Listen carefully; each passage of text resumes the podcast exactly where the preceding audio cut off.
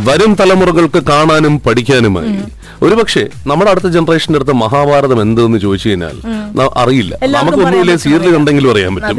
അല്ലെങ്കിൽ കുട്ടിക്കാലത്തൊട്ട് കേട്ട കഥകളിൽ നിന്ന് അറിയാൻ പറ്റും. പിന്നെ രണ്ടാം മൂഴം വായിച്ച് എല്ലാവർക്കും അറിയാൻ പറ്റും. ഭീമന്റെ ഒരു കാഴ്ചപ്പാടിൽ കൂടെ രണ്ടാം മൂഴം പറഞ്ഞിരുന്നു.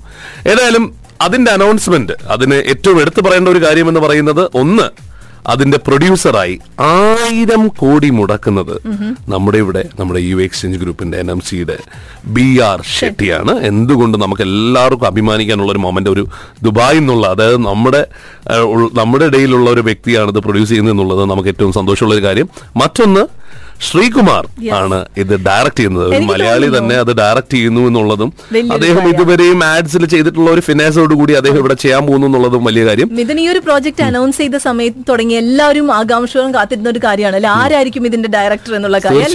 എല്ലാ വലിയ പേരുകളും നമ്മൾ കേട്ടിരുന്നു. അത്. ഏറ്റവും വലിയൊരു സിനിമ ചെയ്തു തന്നെ തുടങ്ങാനാണ് അദ്ദേഹത്തിന്റെ ഒരു കാരണം ഇതിന് തൊട്ട് മുമ്പ് ഒടിയൻ എന്ന് പറയുന്ന പടത്തിന്റെ നമുക്ക് എന്തായാലും നമ്മൾ ഇതിനകത്ത് കൂടുതൽ പറയുന്നതിന് മുമ്പ് ഇതിനെക്കുറിച്ച് ഏറ്റവും ആധികാരികമായി പറയാൻ കഴിയുന്നത് നമ്മുടെ ലാലേട്ടനാണ്. ലാലേട്ടൻ എന്താണ് പറയാനുള്ളതെന്ന് നിങ്ങൾ ശ്രദ്ധിച്ചു കേട്ടുള്ളൂ അതിനുശേഷം നമുക്ക് ഇതിന്റെ സംവിധായകനോട് നേരിട്ട് സംസാരിക്കാം. ഓക്കെ. ഭാരതത്തിന്റെ എഴുത്തുകാരനും ജ്ഞാനപീഠ അവാർഡ് ജേതാവുമായ എം ടി വാസുദേവൻ നായർ. ഓരോ മലയാളിയുടെയും ഇന്ത്യക്കാരന്റെയും അഭിമാനമാണ്. അദ്ദേഹത്തിന്റെ ഏറ്റവും മികച്ച കൃതിയായ രണ്ടാം ഊഴത്തിൽ അദ്ദേഹം മഹാഭാരത കഥ പറയുന്നത് ഭീമസേനന്റെ കാഴ്ചപ്പാടിലൂടെയാണ്. നിങ്ങൾ ഓരോരുത്തരെയും പോലെ മഹാഭാരത കഥകൾ കേട്ട് വളർന്ന ബാല്യമാണ് എന്റെയും നമ്മുടെ ഓരോരുത്തരുടെയും ചിന്തയിൽ സംസ്കാരത്തിൽ ഗാഠമായി ഉറച്ചുപോയ ഇതിഹാസങ്ങളുടെ ഇതിഹാസമാണത്. മഹാഭാരതം പോലെ എന്നെ ആഴത്തിൽ സ്വാധീനിച്ച കൃതിയാണ് രണ്ടാമൂഴം. എത്ര പ്രാവശ്യം ഈ നോവൽ വായിച്ചിട്ടുണ്ടെന്ന് പോലും എനിക്കറിയില്ല. ഇതിനിടയിൽ എപ്പോഴുമാണ് രണ്ടാമൂഴത്തിന് ദൃശ്യാവിഷ്കാരം ഉണ്ടായിരുന്നെങ്കിൽ എന്ന് ആദ്യമായി മോഹിച്ചതും ഒരു നടനും ഇന്ത്യക്കാരനും എന്ന നിലയിൽ ഈ കഥയും സിനിമയും ആഗോള പ്രേക്ഷകർക്ക് മുന്നിൽ എത്തിക്കാനുള്ളതാണ്. ഒരുപാട് കാലമായി നമ്മൾ കേൾക്കുന്ന സിനിമ ആവിഷ്കാരവുമാണ് രണ്ടാം മുഴം അന്ന് തൊട്ട് ഇന്ന് വരെ ഭീമനായി എന്റെ പേര് കേട്ടത് മഹാഭാഗ്യവും പുണ്യവുമാണെന്ന് ഞാൻ കരുതുന്നു. എന്നിൽ അർപ്പിച്ച വിശ്വാസത്തിന് ശ്രീ എം ടി സാറിനോട് നന്ദി പറയുന്നു. ഈ ഇതിഹാസ സിനിമ ലോക പ്രേക്ഷകരുടെ മുന്നിൽ എത്തിക്കേണ്ടത് അതിന്റെ എല്ലാ ദൃശ്യ സൗന്ദര്യവും ആവാഹിച്ചുകൊണ്ടായിരിക്കണം. അതിന് ലോക നിലവാരത്തിനിണങ്ങിയ ബജറ്റ് ആവശ്യമുണ്ട്. അവിടെയാണ് ഭാരതത്തിന്റെ സാംസ്കാരിക തനിമ വിളിച്ചു വന്ന ഈ പ്രോജക്റ്റിൽ ആയിരം കോടി രൂപ നിക്ഷേപിക്കാൻ സന്നദ്ധനായ ശ്രീ ബി ആർ ഷെട്ടിയെ പോലുള്ള ഒരു ആഗോള സംരംഭകന്റെ ദീർഘവീക്ഷണത്തെ ഞാൻ സെല്യൂട്ട് ചെയ്യുന്നു. വരും തലമുറകൾക്കായി അദ്ദേഹം ഒരുക്കുന്ന ഈ സമ്മാനം ചരിത്രത്തിന്റെ ഭാഗമാകും. മഹാഭാരതത്തിനോടും സർവോപരി നമ്മുടെ രാജ്യത്തിന്റെ പാരമ്പര്യത്തിനോടുമുള്ള അദ്ദേഹത്തിന്റെ ഉറച്ച പ്രതിബദ്ധതയാണ് ഈ നിക്ഷേപത്തിന്റെ പിന്നിലെന്ന് ഞാൻ മനസ്സിലാക്കുന്നു. ഇന്ത്യയോട് അത്രമേൽ പ്രണയവും ഉത്തരവാദിത്വവും ദീർഘവീക്ഷണവുമുള്ള ഒരാൾക്കേ ഇതിന് കഴിയുകയുള്ളൂ.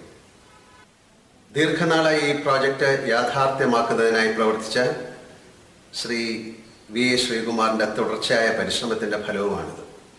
വർഷങ്ങളായി ഒരു പരസ്യ സംവിധായകൻ എന്ന നിലയിൽ അദ്ദേഹത്തെ എനിക്കറിയാം. ഈ സിനിമയെ സെല്ലുലോയിഡിൽ ഒരു ഇതിഹാസമാക്കി മാറ്റാൻ അദ്ദേഹത്തിന് കഴിയും എന്ന് എനിക്ക് ഉറപ്പുണ്ട് ഈ പ്രോജക്റ്റിന്റെ വിജയത്തിനായി ലോകം എന്നും ഓർക്കുന്ന ഇതിഹാസത്തിന്റെ സൃഷ്ടിക്കായി ഞങ്ങളിൽ വിശ്വാസം അർപ്പിച്ച ശ്രീ ബി ആർ ഷെട്ടിക്ക് നന്ദി പറയുന്നു. ഈ മഹാസംരംഭത്തിന്റെ വിജയത്തിന് എന്നാൽ കഴിയുന്ന എല്ലാ പിന്തുണയും.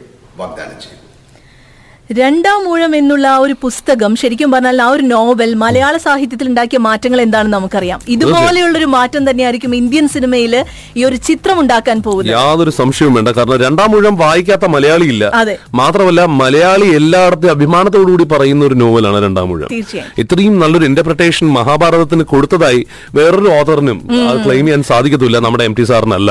എന്തായാലും വലിയൊരു റെസ്പോൺസിബിലിറ്റി ആണ് ഡയറക്ടറുടെ ചുമലിൽ ഈ ഒരു ചിത്രം. Exactly and we have the proud privilege of having Sri Kumar right here live on 896.7 FM.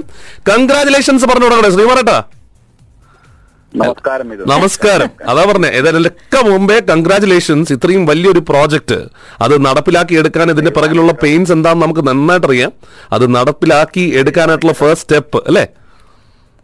അതായത് ദൈവാനുഗ്രഹം പിന്നെ ഒരു ഒരു- എന്താ പറയാ ഒരു ജന്മാന്തര പുണ്യം എന്നൊക്കെ എനിക്കിതിന് പറയാൻ കാരണം ഒരുപാട് ഫിലിം മേക്കേഴ്സ് ആഗ്രഹിച്ച ഒരു പ്രൊജക്റ്റാണിത് അത് എം ടി സാർ എന്നെ കുറെ പേര് വന്ന് കണ്ടിട്ടുണ്ടായിരുന്നു. കാരണം മുപ്പത്തഞ്ച് വർഷമായി എം ടി സാർ ഈ ഈ കൃതി പുറത്തിറങ്ങിയിട്ട്. എഴുതി പുറത്തിറങ്ങി അതിനു മുമ്പ് അദ്ദേഹം ഒരു ഏകദേശം ഒരു രണ്ട് പതിറ്റാണ്ടിന്റെ നീണ്ട റിസർച്ച് കഴിഞ്ഞ ശേഷമാണ് അദ്ദേഹം ഇത് എഴുതാൻ തന്നെ ഇരുന്നത്. അത് എഴുതിയ ശേഷം ആദ്യത്തെ കഥ പുറത്തിറങ്ങി മുപ്പത്തഞ്ച് വർഷമായി.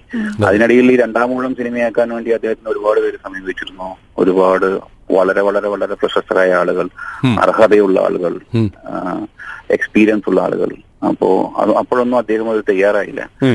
എന്തോ എനിക്ക് ആ, തിരക്കഥ തരാൻ അദ്ദേഹത്തിന് തോന്നി. അത് ഒരു ദൈവാനുഗ്രഹമോ അല്ലെങ്കിൽ ഞാൻ നേരത്തെ പറഞ്ഞ പോലെ ജന്മാന്തര പുണ്യോ അല്ലാതെ വേറൊന്നും അതിന് പറയാനില്ല. കാരണം ഒരു തുടക്കക്കാരന്റെ കയ്യിൽ ഇത്രയും വലിയ അദ്ദേഹത്തിന്റെ ഒരു പ്രാണൻ കൊണ്ട് എഴുതിയ കൃതി അങ്ങോട്ട് അതിന്റെ തിരക്കഥ ഏൽപ്പിക്കുക എന്ന് പറയുന്നത് ഞാൻ സത്യം പറഞ്ഞ ആ തിരക്കഥ എഴുതി കൈ കയ്യിൽ വാങ്ങുമ്പോൾ എന്റെ കൈ വറക്കിയായിരുന്നു ഞാൻ അപ്പോ ആ വെറ എന്ന് പറഞ്ഞാൽ അതൊരു ബഹുമാനം കൊണ്ടും അതുപോലെ അതിന്റെ ഉത്തരവാദിത്വത്തിന്റെ ഭാരം കൊണ്ടുവരുന്നു. ഞാൻ വരച്ചത് പക്ഷെ അദ്ദേഹം തലയിൽ കൈവച്ച് അനുഗ്രഹിച്ചപ്പോ അതൊരു എന്താ പറയാ എനിക്ക് വല്ലാത്തൊരു ആത്മവിശ്വാസമാണ് വന്നത്. നിന്നെ കൊണ്ട് പറ്റും എന്നാണ് അദ്ദേഹം പറഞ്ഞത്. നിന്നെ കൊണ്ട് പറ്റും എന്ന് എനിക്ക് ഉറപ്പുള്ളത് കൊണ്ടാണ് ഞാൻ നിനക്ക് വേണ്ടി എഴുതണത്. അപ്പോ അത് വല്ലാത്തൊരു ആവേശമായി മാറി. തീർച്ചയായും. നമ്മളെല്ലാവരും ശരിക്കും പറഞ്ഞാൽ ഈ ഒരു പ്രോജക്റ്റിന് വേണ്ടിയിട്ട് ഇപ്പൊ എനിക്ക് തോന്നുന്നു എല്ലാവരുടെയും വാട്സാപ്പിൽ ഇതിന്റെ രൂപത്തിൽ ഓരോരുത്തരും എങ്ങനെ ഇരിക്കും എന്നുള്ള ഫോട്ടോ വരെ നമുക്ക് എല്ലാവർക്കും കിട്ടിക്കഴിഞ്ഞു. മനസ്സിലായില്ലേ? അത്ര കണ്ട് ആൾക്കാർ ജനങ്ങൾ ഓൾറെഡി മനസ്സുകൊണ്ട് കഥാപാത്ര സൃഷ്ടി വരെ നടത്തിയ ഒരു പ്രോജക്റ്റാണ് ഏറ്റെടുക്കാൻ പോകുന്നത്. ആ പറഞ്ഞതിൽ ആ മഹാഭാരതത്തിൽ വാസ്തവമുണ്ടോ? ഈ പറഞ്ഞതുപോലെ ഇതിന്റെ കാസ്റ്റിംഗ് എന്ന് പറയുന്നത് ഇതുവരെയും ഇന്ത്യൻ സിനിമയിലെ എല്ലാ ലെജൻഡുകളും ഒരുപക്ഷെ ഒന്നിച്ചു വരുന്ന ഒരു സിനിമയായിരിക്കും ഇതെന്ന് കേൾക്കുന്നു.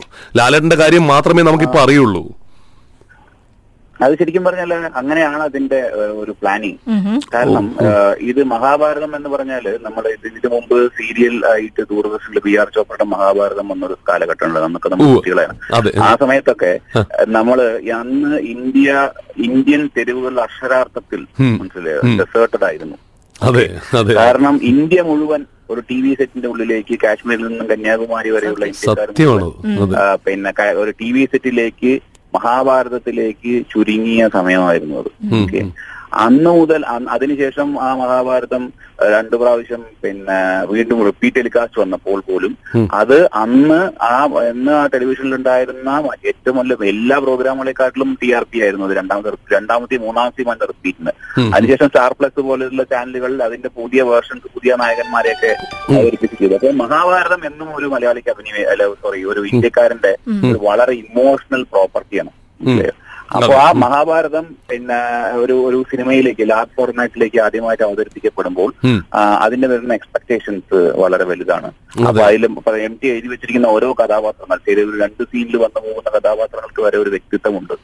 അതാണ് എം ടി കഥാപാത്രങ്ങളുടെ ഏറ്റവും വലിയ പ്രത്യേകത. അപ്പൊ അത് അവത അത് അവതരിപ്പിക്കാൻ കേൾപ്പുള്ള അത് അവതരിപ്പിച്ച് അത് ആ കഥാപാത്രത്തിനോടൊപ്പം പിടിച്ചു നിൽക്കാൻ കേൾപ്പുള്ള നടന്മാർ ഇതിൽ ഭയങ്കര ഇതിന് ആവശ്യമാണ്. അവർ അവരെ അപ്പോ ഇത് മഹാഭാരതം ഇത്രയും വലിയൊരു ക്യാൻവാസിൽ വരുന്ന പടത്തിന് നമ്മൾക്ക് ഇതിന്റെ ഒരു മാർക്കറ്റബിലിറ്റിയും അതുപോലെ ഇതിന്റെ ഒരു റീച്ചും ഒക്കെ നോക്കുമ്പോൾ നമുക്ക് ഇന്ത്യൻ സിനിമയിൽ തന്നെ വിവിധ ഭാഷകളിലുള്ള മികച്ച നടീതടന്മാരെ കണ്ടെത്തി ഇതിന്റെ കഥാപാത്രങ്ങളുടെ ചുമതല ഏൽപ്പിക്കേണ്ടി വരും. അങ്ങനെ ഒരു പ്രോസസ്സാണ് ഇപ്പൊ നടന്നുകൊണ്ടിരിക്കുന്നത്. അത് ഇന്ത്യനിലെ റീജിയണൽ സിനിമയിൽ നിന്നുണ്ട് ബോളിവുഡിൽ നിന്നുണ്ട് രണ്ട് മൂന്ന് സർപ്രൈസ് നടന്മാർ ഹോളിവുഡിൽ നിന്ന് വരെ ഓ ആണോ? അതെ. അപ്പൊ അതുകൊണ്ട് ഇതിന്റെ ഒരു കാസ്റ്റിംഗ് അത് ഇതിന്റെ ഒരു കാസ്റ്റിംഗ് എന്ന് പറഞ്ഞാൽ നമ്മളൊരു ഇന്റർനാഷണലി റിനൗണ്ട് കാസ്റ്റിംഗ് ഏജൻസിയെ ഏൽപ്പിച്ചിരിക്കുകയാണ് ഇതിന്റെ കാസ്റ്റിംഗ് ചുമതല. അപ്പോ അതിനൊരു പ്രൊഫഷണൽ അപ്പൊ ഒരു പ്രൊഫഷണൽ കാസ്റ്റിംഗ് ഒരു ഒരു പ്രൊസീജിയറിൽ കൂടെ കടന്നുപോയിട്ടാണ് ഇതിലെ കാസ്റ്റിംഗ് നമ്മൾ ചെയ്യുന്നത്. ഓക്കെ പക്ഷെ ഇന്ത്യൻ സിനിമയിലെ കരുത്തരായ ഒരു നടന്മാരുടെ ഒരു നിര തന്നെ രണ്ടാമൂഴത്തിലെ കഥാപാത്രങ്ങളായി വരും സംശയമില്ല.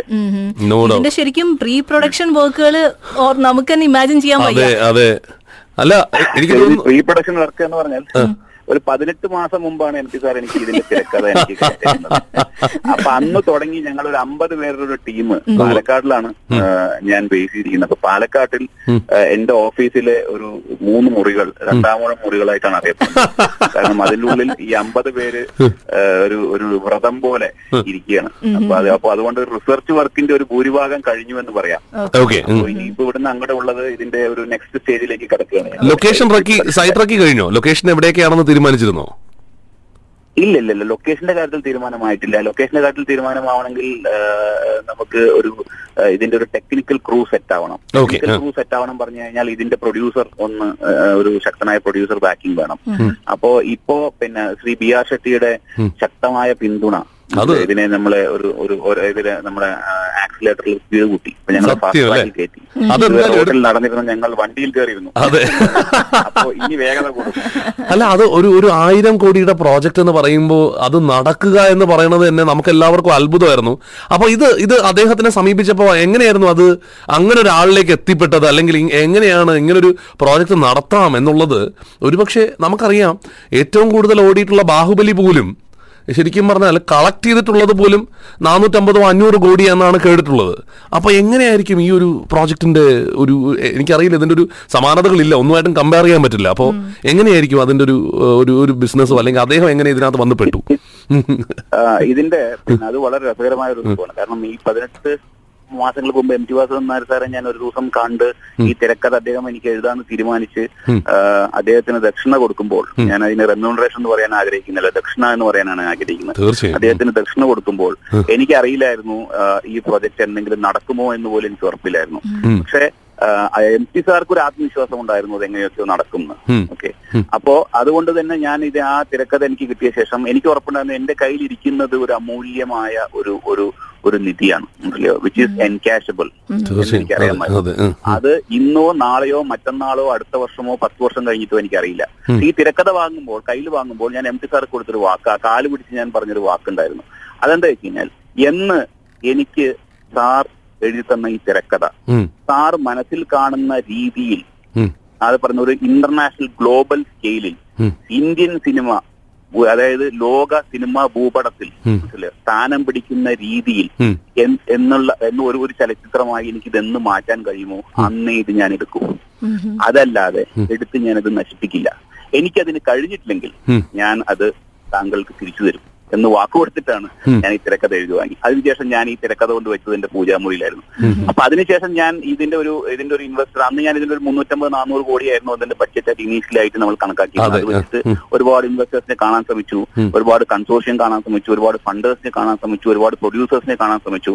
അപ്പൊ കുറെ പ്രൊഡ്യൂസേഴ്സ് എല്ലാം എല്ലാം താല്പര്യമുണ്ടായിരുന്നു. കാരണം ഒന്ന് രണ്ട് പ്രൊഡ്യൂസർ ഡയറക്ടർമാരെ ഞാൻ സമീപിച്ചപ്പോൾ അവർക്ക് ഇതിനെ പിന്നെ കുറച്ച് ബോളിവുഡിലെ ഒന്ന് രണ്ട് നടന്മാരെ റീപ്ലേസ് ചെയ്യാൻ പറ്റുമോ എന്നൊക്കെ പക്ഷെ എന്റെ മനസ്സിൽ ഇതിൽ മോഹൻലാലിനോട് മോഹൻലാലിനപ്പുറം എനിക്ക് ഭീമ ഇതിൽ എനിക്ക് വേറൊരു ചിത്രമില്ല ഭീമനായി ഭീമസേനെ അവതരിപ്പിക്കാൻ നമ്മളെല്ലാം മനസ്സുകൊണ്ട് സങ്കല്പിച്ച് കഴിഞ്ഞു ലാലേട്ടനെ അതെ. അല്ലേ? അതെ.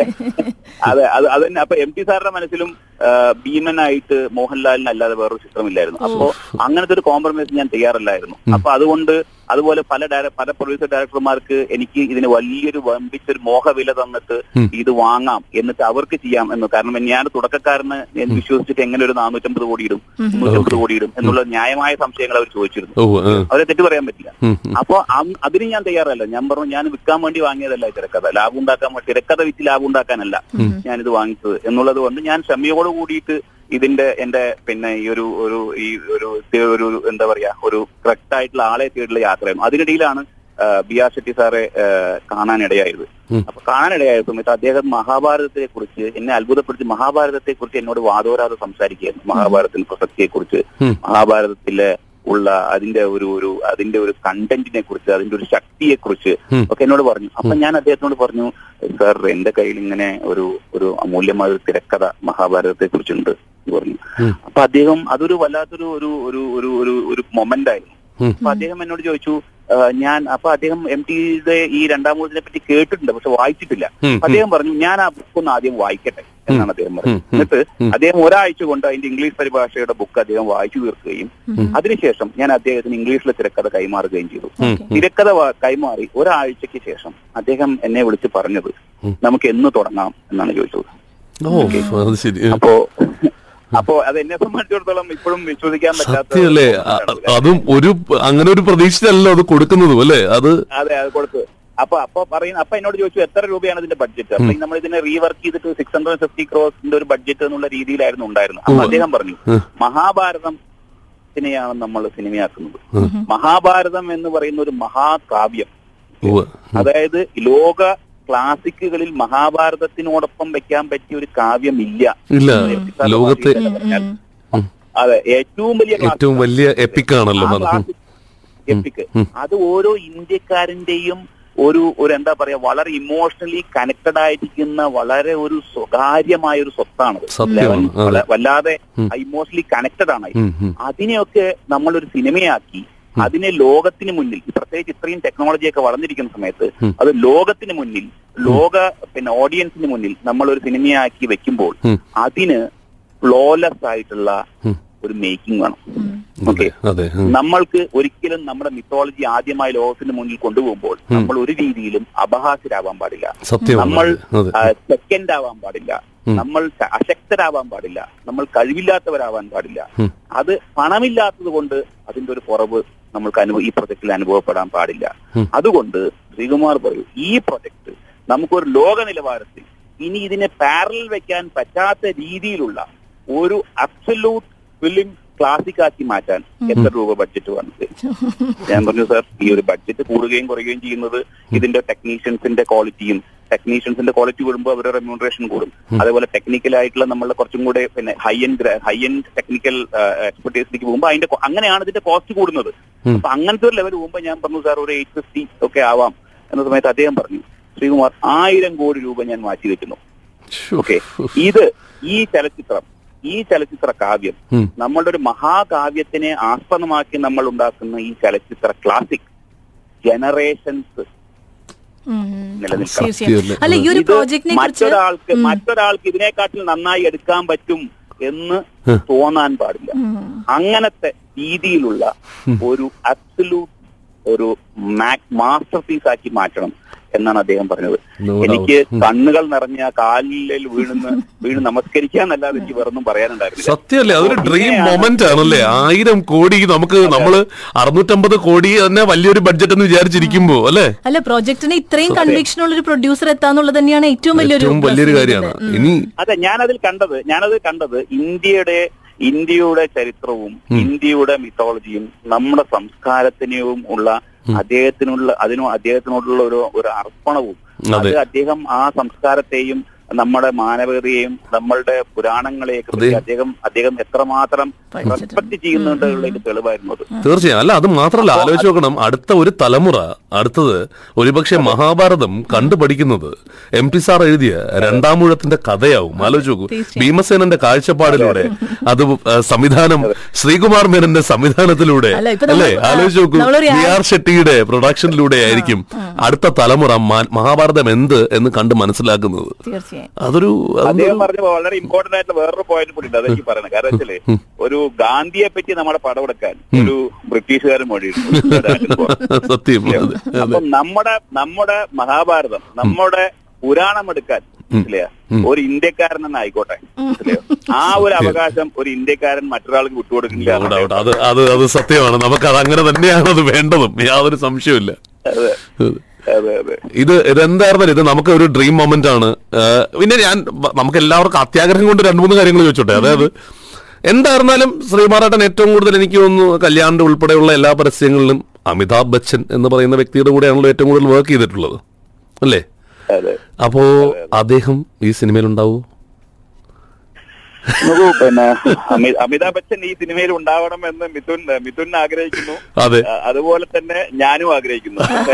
ഞാൻ ഇറ്റ് ടു ഏർലി അതെ അതെ അതെ. Too early to comment because ഞാനിപ്പോ പറഞ്ഞു നേരത്തെ ഇപ്പൊ നമ്മൾ അതിന്റെ ഒരു വളരെ ഞാൻ തന്നെ ഇതിന്റെ ഒരു ഒരു വാർത്തയും ഈ യാഥാർത്ഥ്യവുമായിട്ട് കാരണം മൂന്ന് കൊല്ലം ഇത് കൊണ്ടു നടന്ന ഒരു വലിയ സ്വപ്നം ഒരു യാഥാർത്ഥ്യമാകുന്ന ഒരു നിമിഷം ഉണ്ടല്ലോ ആ നിമിഷത്തിൽ നമ്മൾ ശരിക്കും പറഞ്ഞാൽ ഒരു ഒരു വികാരമില്ലാത്ത അല്ലെങ്കിൽ ഒരു വളരെ ഒരു ഒരു വല്ലാത്തൊരു സൈലൻസിലേക്ക് പോവല്ലോ അങ്ങനത്തെ ഒരു അവസ്ഥയിൽ കൂടെ ഞാനിപ്പോ കടന്നു പോവാണ്.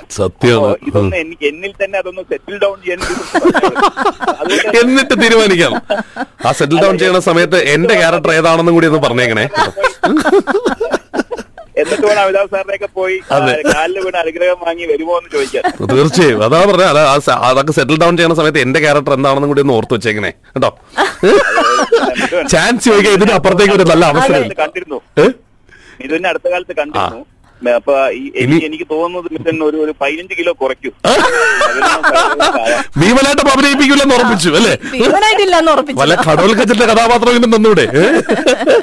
അതായത് അത് അതിന് പിന്നെ ഇപ്പൊ ആവാൻ ആ മുഖത്ത് ഒരു ഐശ്വര്യം സമ്മതിക്കുന്നില്ല ശരീരം നകുലനാവാൻ സഹദേവനാവാനും സമ്മതിക്കുന്നത്. അതുകൊണ്ട് ഒന്ന് പതിനഞ്ച് കിലോ കുറയ്ക്കും. നകുലൻ സഹദേവനൊക്കെ ഓഫർ ചെയ്ത മിഥുൻ പതിനഞ്ചല്ല ഇരുപത്തഞ്ച് കിലോ വരെ കുറയ്ക്കും. തീർച്ചയായും. അല്ല പക്ഷെ ശ്രീമാരേട്ടാ എന്തായാലും ഞാൻ പറഞ്ഞല്ലോ എനിക്ക് ഇത് കേൾക്കുമ്പോൾ നമുക്ക് ഒരു ഒരു ഒരു ഒരു സിനിമ ഇഷ്ടപ്പെടുന്ന ഒരാളെന്നുള്ള രീതിയിൽ ഈ ഒരു പ്രോജക്റ്റ് നടന്നു കാണാൻ ഏറ്റവും കൂടുതൽ നമ്മളെല്ലാവരും ആഗ്രഹിക്കുന്നു. അതിന് എല്ലാ പിന്തുണയും ആസ് എ മീഡിയ മാത്രമല്ല ആസ് ഫിലിം ലവേഴ്സ് നമ്മളെല്ലാവരും കൂടെയുണ്ട്. അപ്പോ എന്തായാലും ഈ പറയുന്ന പോലെ ആഡ് ഫിലിം ഇൻഡസ്ട്രിയിൽ പല ചരിത്രം കുറിച്ച ഒരു വ്യക്തിയാണ് ഇതിപ്പോ അതായിട്ട് ഈ ഒരു പ്രോജക്റ്റ് ആയിട്ട് കമ്പയർ ചെയ്താൽ അതൊക്കെ വേറെ മാറ്റി നിർത്തേണ്ട ഒരു കാര്യമാണ്. ഇനി ഇത്രയും വലിയൊരു ഹ്യൂജ് റെസ്പോൺസിബിലിറ്റി ആണ് സിനിമ പ്രേക്ഷകർ സിനിമ ആരാധകര് ചുമ ചുമലിൽ വെച്ച് തന്നിട്ടുള്ളത്. അതുപോലെ തന്നെ അത് സാക്ഷാത്കരിക്കാൻ പറ്റട്ടെ എന്ന് ആത്മാർത്ഥമായിട്ട് നമ്മൾ ആശംസിക്കുന്നു. അപ്പൊ ഓൾ ദി ബെസ്റ്റ് അതുപോലെ എനിക്കിത് എനിക്കിതിൽ എനിക്കിതിൽ ഒരു ഈ ഒരു പ്രോജക്ട് യാഥാർത്ഥ്യമായതിൽ ഒരു ഒരു വളരെ ഒരു വളരെ പ്രധാന പങ്ക് വഹിച്ച ഒരു രണ്ട് മലയാളികളുണ്ട്. അവർ അത് വളരെ വളരെ വളരെ ഇമ്പോർട്ടന്റ് കാര്യം. കാരണം ഈ ബി ആർ ഷെട്ടിയെ പോലെ ബി ആർ ഷെട്ടിയെ പോലുള്ള പിന്നെ ഒരു ഇത്രയും വലിയ ഒരു ഒരു ഒരു പിന്നെ കലാസ്നേഹിയായ ഒരു ബിസിനസ്സുകാരനെ ഇതിലേക്ക് ആകർഷിക്കുകയും പിന്നെ പക്ഷെ അവരുടെ പേര് ഇപ്പോൾ എനിക്ക് പുറത്തു പറയാൻ അവരെന്നോട് സമ്മതിച്ചിട്ടില്ല. അതുകൊണ്ട് നമുക്ക് ഇനിയും ഇതിനെപ്പറ്റി കാണാലോ. ഉറപ്പായിട്ടും. അവർ- ഇത് അവർ അവർ- അവർ രണ്ടാം മൂഴം സ്ക്രീനിലാവുമ്പോൾ സ്ക്രീനിൽ വരുമ്പോൾ പിന്നെ പറയാ ഏറ്റവും കൂടുതൽ എന്നെ പോലെയും നിങ്ങളെ പോലെയൊക്കെ സന്തോഷിക്കുന്നതും പക്ഷെ അതിനും അതുപോലെ തന്നെ ഇതിന്റെ ഒരു ഒരു വലിയ ക്രെഡിറ്റ് അവകാശപ്പെട്ടവരുമായ രണ്ടുപേരാണ് അവർ നിങ്ങളുടെ പിന്നെ അവരെ ഞാൻ നിങ്ങൾക്ക് പരിചയപ്പെടുത്താം. അടുത്ത അടുത്ത തവണ ആവട്ടെ. അടുത്ത തവണ തീർച്ചയായും. ഇതിപ്പോ തുടക്കം മാത്രമേ ആവുന്നുള്ളൂ. ഇതൊരു അനൗൺസ്മെന്റ് ഇന്റർവ്യൂ ആണ്. ഇനി അങ്ങോട്ട് ഇതിന്റെ ഓരോ അനൗൺസ്മെന്റിലും നമ്മൾ വിളിക്കുന്നുണ്ടാവും. ഓരോ കാര്യങ്ങളും അറിയാനായിട്ട് നമ്മുടെ പ്രേക്ഷകരും നമ്മുടെ ശ്രോതാക്കളും എല്ലാം കാത്തിരിക്കുന്നുണ്ടാവും അപ്പോ അപ്പൊ ശ്രീമാരേട്ടാ will come back to you you. Thank you ഉറപ്പായിട്ടും. താങ്ക്സ് ലോട്ട് ഇത്രയും ഡീറ്റെയിൽസ് നമ്മളുമായിട്ട് ഷെയർ ചെയ്തതിന് ഇത്രയും സമയം സ്പെൻഡ് ചെയ്തതിന് വളരെയധികം നന്ദി കേട്ടോ. താങ്ക്സ് ലോട്ട് താങ്ക്സ് ലോട്ട് രണ്ടാം മൂഴം സ്വപ്നമാണ് നടപ്പിലാക്കാൻ പോകുന്നത്. എല്ലാവരും കാത്തിരിക്കുകയാണ്. നന്നായിട്ട് അത് ഗംഭീരമായിട്ട് നടക്കട്ടെ. Mithun and Sindhu goes radioactive. Weekdays 5 p.m. Only on Hit 96.7 FM.